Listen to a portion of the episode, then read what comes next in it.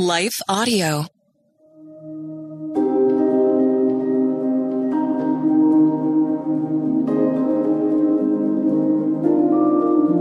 Hello. Thank you for listening to Your Daily Bible Verse, the podcast that examines one verse each day to learn more about God and His will for us.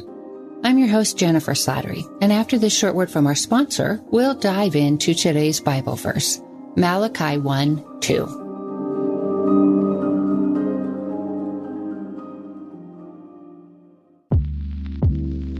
Did you know that the Salvation Army not only provides services to those in need, but we also produce a network of Christian podcasts you can listen to on your favorite podcast store?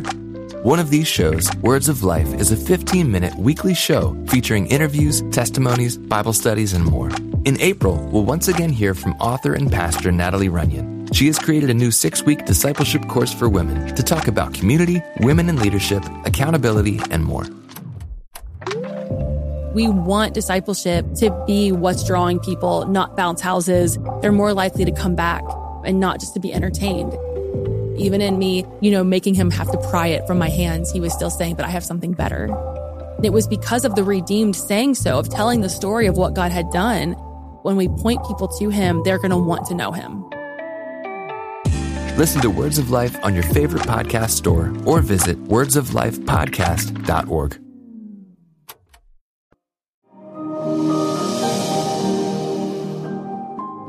Today's Bible verse is Malachi 1 2. I have loved you, says the Lord, but you ask, How have you loved us? Was not Esau Jacob's brother? declares the Lord, yet I have loved Jacob. Life can feel discouraging, hard, and disappointing sometimes, can't it? We might know, at least intellectually, that God has promised to bring good from our pain, peace to our chaos, and joy to replace our seasons of sorrow. But in the day to day challenges and heartaches inherent with living in this broken and sin ravished world, it can be difficult to hold tight to all of those hopeful promises. Unmet longings and unanswered prayers can make us bitter or make us stronger. They can weaken our faith or grow it. Ultimately, they can turn our hearts to God, the only one with the power to meet all of our needs and grant us the rich and satisfying life he promised. But they can motivate us to turn from him as well. By the time we reach Malachi, the last book in the Old Testament, God's people had grown from hopeful to disappointed to disillusioned and finally rebellious. This is one reason scripture encourages us to guard our hearts and our thoughts with diligence because we're prone to deception, to false perceptions, and we're prone to filtering God's character through our circumstances and expectations rather than the other way around. And this appears to be what had occurred with God's people, most specifically his priests during the time in which God, through Malachi, the Old Testament prophet, spoke. This was probably about 100 years after God's children had returned from 70 years of captivity. If you caught our previous episodes on the verses from Ezra, then you probably know some of the history surrounding that event. After centuries of rebellion and idolatry, where wickedness and violence and oppression had gained prominence throughout the land, God's patience had finally reached its max. He was through watching his people destroy one another. He was through watching each generation grow more wicked, more violent and depraved than the one before.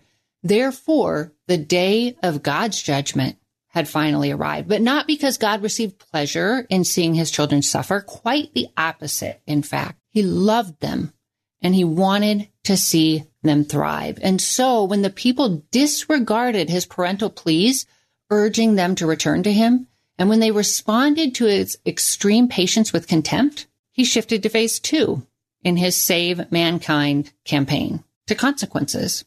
Through the captivity, he allowed his people, in essence, to reap the destruction they had sown, but only for 70 years, after which he brought them back to their homeland where, with God's blessing, they steadily and progressively rebuilt their city, God's temple, their homes, and their lives. Then God's newly repentant, hopeful people waited and waited and waited for God to fulfill his greatest promise yet, foreshadowed first in Genesis chapter 3 and reiterated numerous times in numerous ways throughout each generation that followed. And that was to bring the prophesied Messiah, their Savior, the Prince of Peace, who would rule with truth and justice, the one they believed would restore their nation to the glory that it had once held under King David, ancient Israel's second king.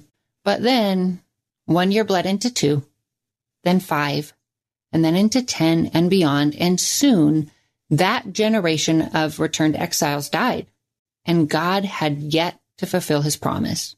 And with the passing of each decade, the people's faith and hope decreased, as did their commitment to their God until by the time we reached the period during which God, through Malachi, spoke the words in today's verse, many people had grown disillusioned and apathetic. And the priests, those tasked with bridging the gap between their fellow countrymen and God, those tasked with modeling a life of obedience and faith, they'd grown corrupt. They had dishonored God's name and his altar. They'd become rebellious and selfish and they grieved his heart. God rebuked them for this, but only after he'd assured them first of his love, stating in today's verse, I have loved you. And he had numerous times and in so many ways.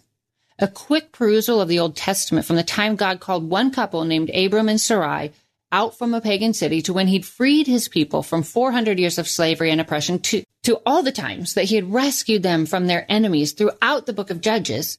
So many beautiful and vivid examples of his protective and attentive heart, but the people couldn't or wouldn't see this. How have you loved us? They replied, saying in essence, no, you haven't, thereby discounting every miraculous act that God had performed on their behalf, simultaneously downplaying his goodness and downplaying their sin, implying that they deserved more, that God should have done more, that he had been unfaithful to them, his beloved, when they were the ones who had acted unfaithfully to God.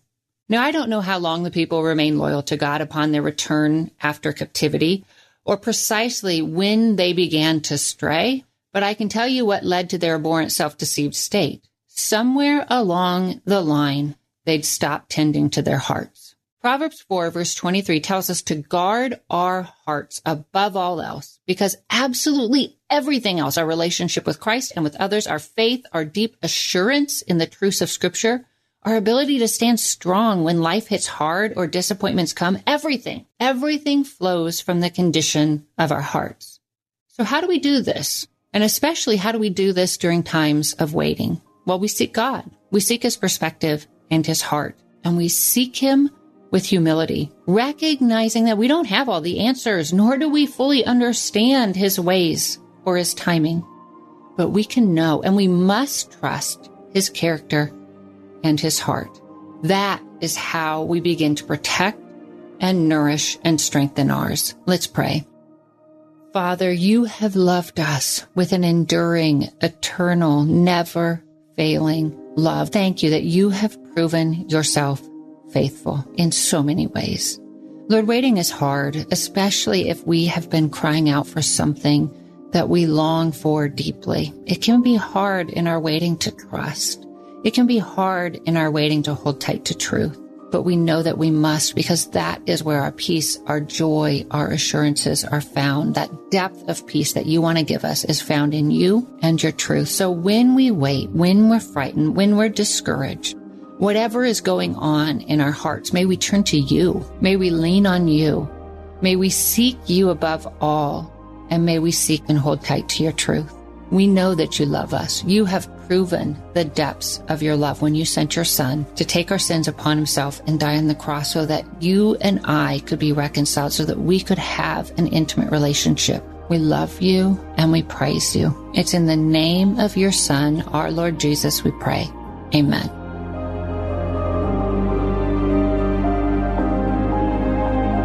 Your Daily Bible Verse is a production of Life Audio and Salem Media. If you liked what you heard today, please take a second to rate and review this podcast in your favorite podcast app so that more listeners like you can find the show. For more faith filled, inspirational podcasts, visit us at lifeaudio.com.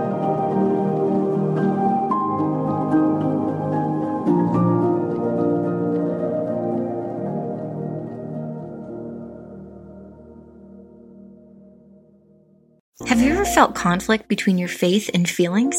If so, you're not alone. My name's Carly Mercoulier. I'm a licensed therapist and the host of the Therapy and Theology podcast, where we explore popular topics and questions related to faith, feelings, and spiritual formation.